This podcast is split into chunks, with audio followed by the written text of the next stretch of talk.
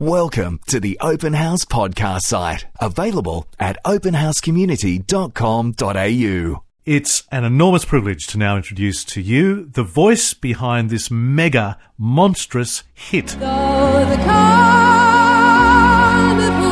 is over. The year is 1965. The song, The Carnival is Over.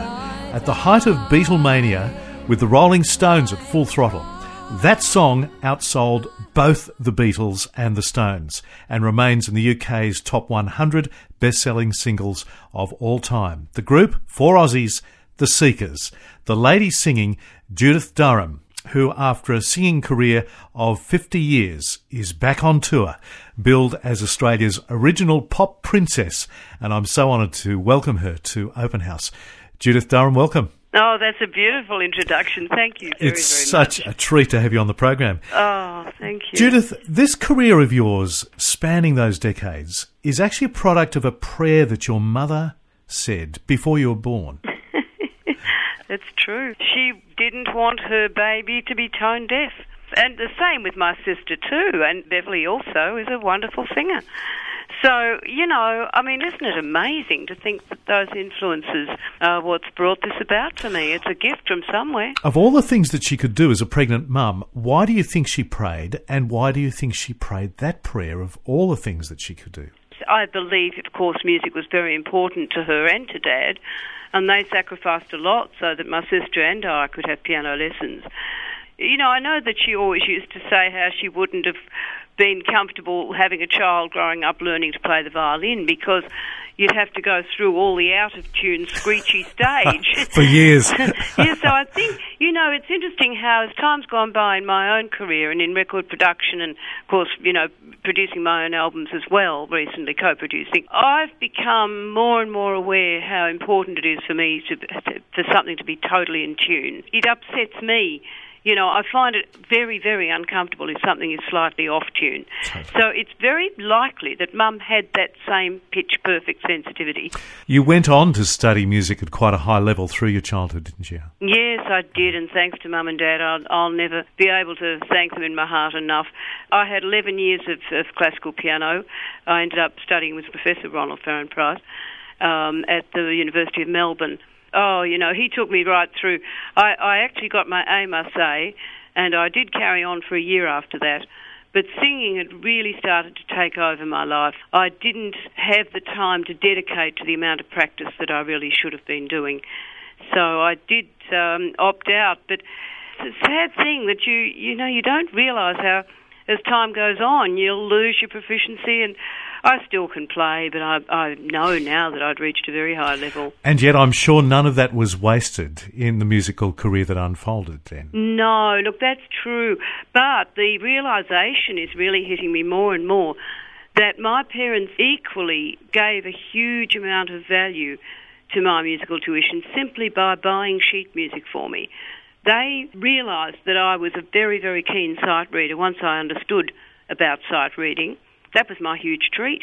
I didn't want lollies and toys and all the rest of it. I just wanted some sheet music so I could play more tunes. I get that. I get that.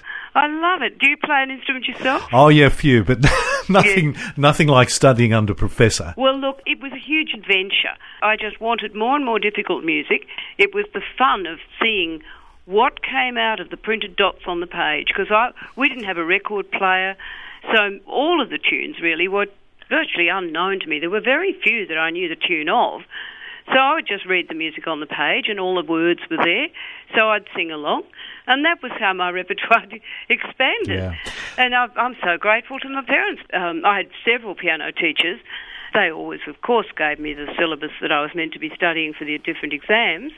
But my interest in piano went far beyond those tunes and those classical pieces. And then you were drawn to jazz and Dixieland gospel. What Yes. was it about them or the people with that music that you were drawn to it? Look, that was quite an interesting period of my life. Of course, it was all the rage. I mean, many people who are listening to your show, I'm sure, would remember what a lot of people overlook the fact that pre Beatles, the dances where all the young people went, uh, either they were rock and roll or they were trad jazz, traditional vintage Dixieland jazz. Yes. And the interesting side of that, when I understood that repertoire more and more, how much it drew on gospel music. I knew of uh, Negro spirituals, as we used to call them, and I used to have some music for those, and I'd enjoy singing them, and I had some uh, hymn book from our family history. So, and I used to love singing anything that was religious, but it didn't have the beat that jazz music had. So that was a big change for me to see how the African American people would interpret the music with the wonderful gospel message, of course, but they were happy because they were truly getting that message and understanding the joy of it all and expressing it in a style that, of course, I'd never been introduced to. So that was when I was 18 that I understood. And not only that, but to discover the ragtime music that Scott Joplin was writing. That other, more sophisticated, I suppose you'd say, um, style of writing ragtime. So all this came about. I was listening to the blues of Bessie Smith and Ma Rainey and the gospel music of Mahalia Jackson and Sister Rosetta Tharpe. And when I became uh, joined with the Seekers, Keith introduced me to some of the gospel quartets, Spirit of Memphis Quartet. Really beautiful harmonies, of course, but that infectious rhythm that, that gave a huge joy to the music. Was amazing. There have been so many conversations we've had with musicians where, from different contexts, you see how powerful an impact gospel music had on lots of other genres of music.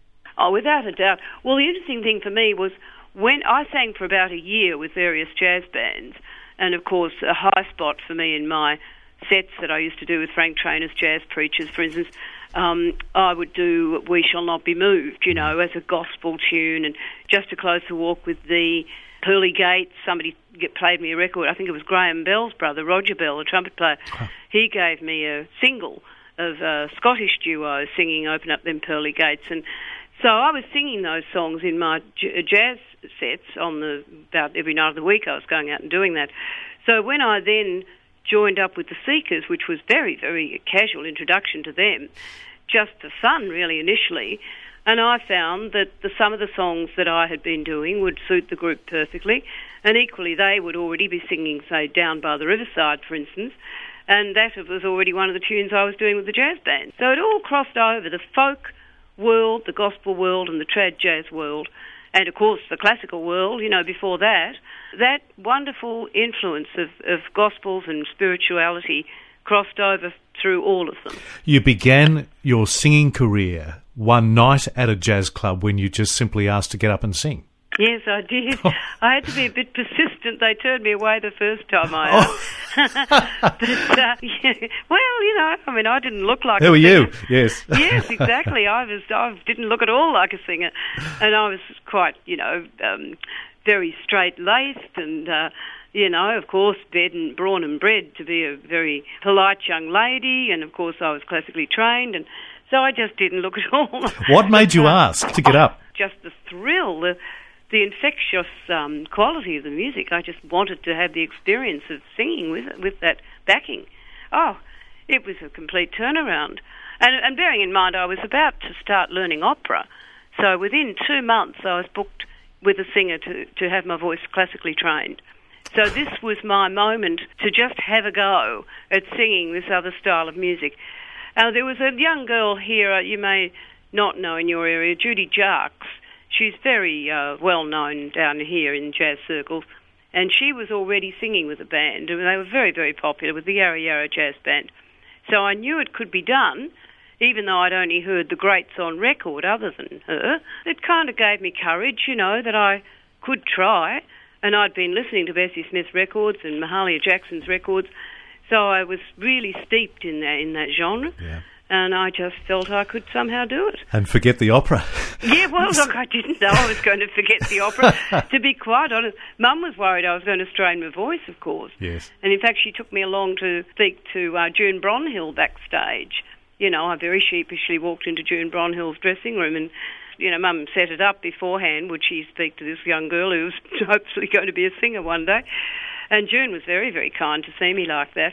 And she said, "Look, be very, very careful. You could well strain your voice because Yeah. it's it was pretty loud music.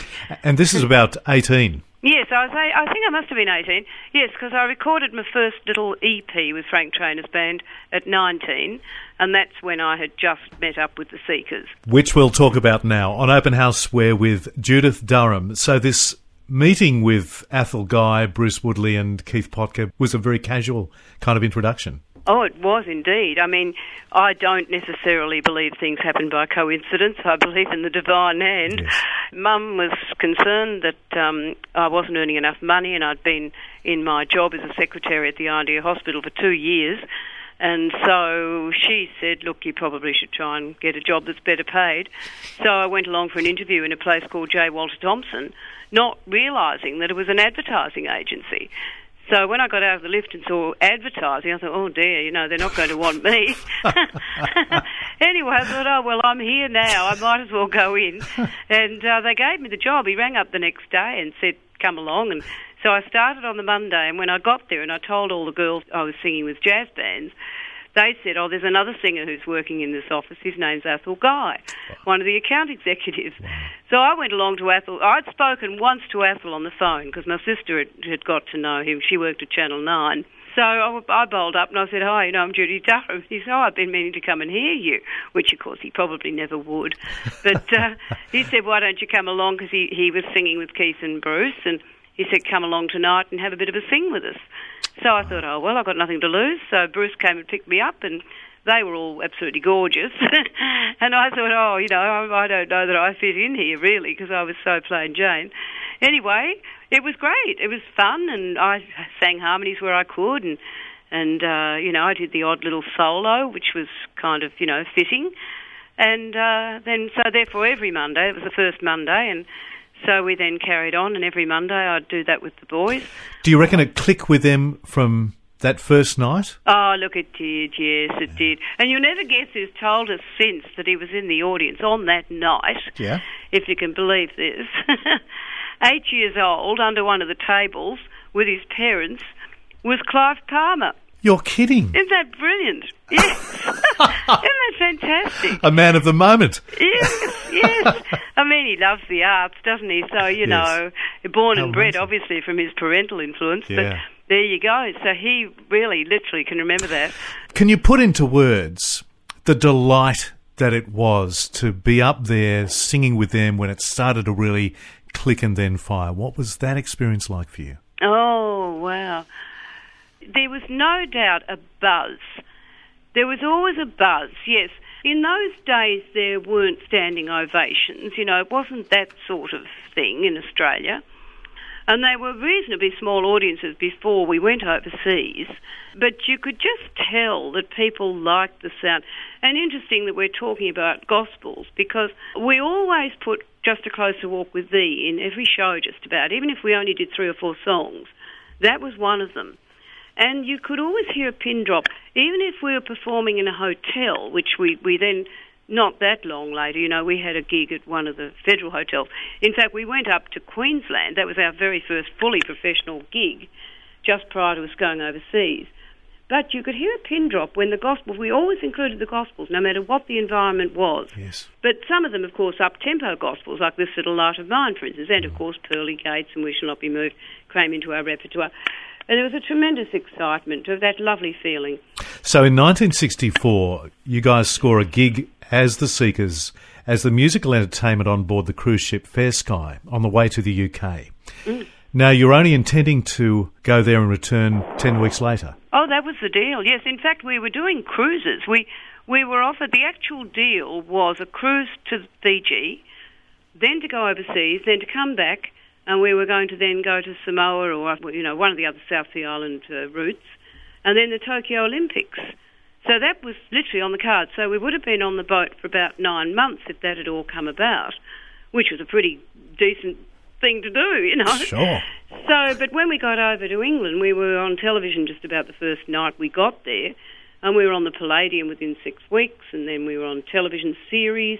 How did that happen? Oh, So look, quickly. Just because we were very fortunate. Horrie Dargie, the uh, harmonica quintet, Horrie Dargie quintet, he strongly recommended that Athol should send over a demo of some kind to an agency in London who'd been booking the Horrie Dargie quintet over there.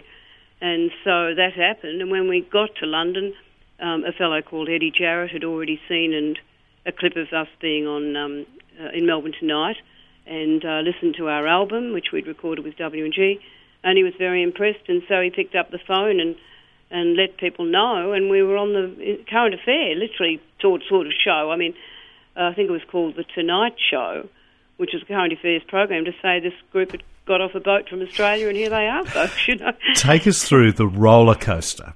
That it Oh. must have been how your music took off. What was it like being on that roller coaster at still a pretty tender age? Oh yeah, well that's very true. And of course, away from home, you know, from from mum and dad and my sister um, was luckily over in London, so that helped a lot. Look, it was amazing. I mean, now I'd find it difficult to keep up. You know, it really was a lot of variety of things we were doing, a bit of travelling, all by train initially, of course, and just adjusting. But, you know, luckily I was with the three guys, and I think that would have made it much, much easier for me. I don't know whether I would have been able to do it on my own, although I'd originally thought I was going to go on my own. So, yeah, it was just a whirlwind. And, and of course, you take it for granted. When you're young, you sort of think that this happens to everybody. You know, you just have to turn up. But of course, we know now, we can see the evidence with shows like Australian Idol or something, where, you know, there's 10,000 people who'd like to be doing what you're doing. Yes. Yeah, so it just seemed like it was a put out for us, laid out for us. We, we had that uniqueness, though. I think that's what made us stand out. We were very fresh-faced and friendly, normal people, so we weren't the long-haired electric instrument, you know. And you'd had a bath. yes, indeed, we had. Can you give us a couple of snapshots of your most powerful memories, some of the highs and lows of that time? Oh, well, always performing with the Queen Mother there was wonderful. The huge crowd at the Myer Music Bowl, 200,000 people, that was wonderful. Becoming Australians of the Year was absolutely amazing. So many. Number one with Georgie Girl to be the first Australian group to ever do that. I mean, it's, it's there's just so many. Did the four of you always get on? Oh yes, always. We're still very good friends today too. Wonderful. A lot of respect. Yeah, I think the respect thing is a very big part of our relationship. It's common sense of humour. That you know, we were always laughing, and all the boys are very witty, and we just seem to have a very um, similar kind of sense of humour. So. You know, a lot of it's fairly nonsense, but it just bonds you. It always shown. So you're now on the first concert tour since 2001. What led you to jump back on the horse again? Well, this is a solo tour. Now, Yes. you know, this is a big deal for me. I don't often have an opportunity like this, as you can tell. So, uh, the, the demand from the fans has been unrelenting. So many emails to my website. So, I've seen from all that people coming from overseas. They said, Look, we'll come anywhere. Wherever you're going to do the concert, we'll be there. So I thought, look, I've just got to somehow do this and put one step on the stage and see how I go. So it's wonderful. I'm putting a whole program together of bits of the music all through my five decades, and some of the Seekers hits will be in there, of course.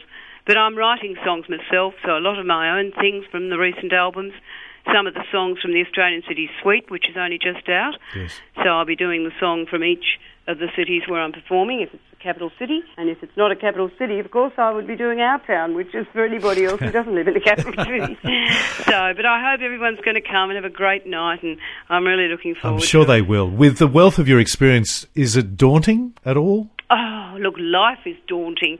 you know, getting up in the morning is daunting, isn't it? You know? I know that feeling. Yes.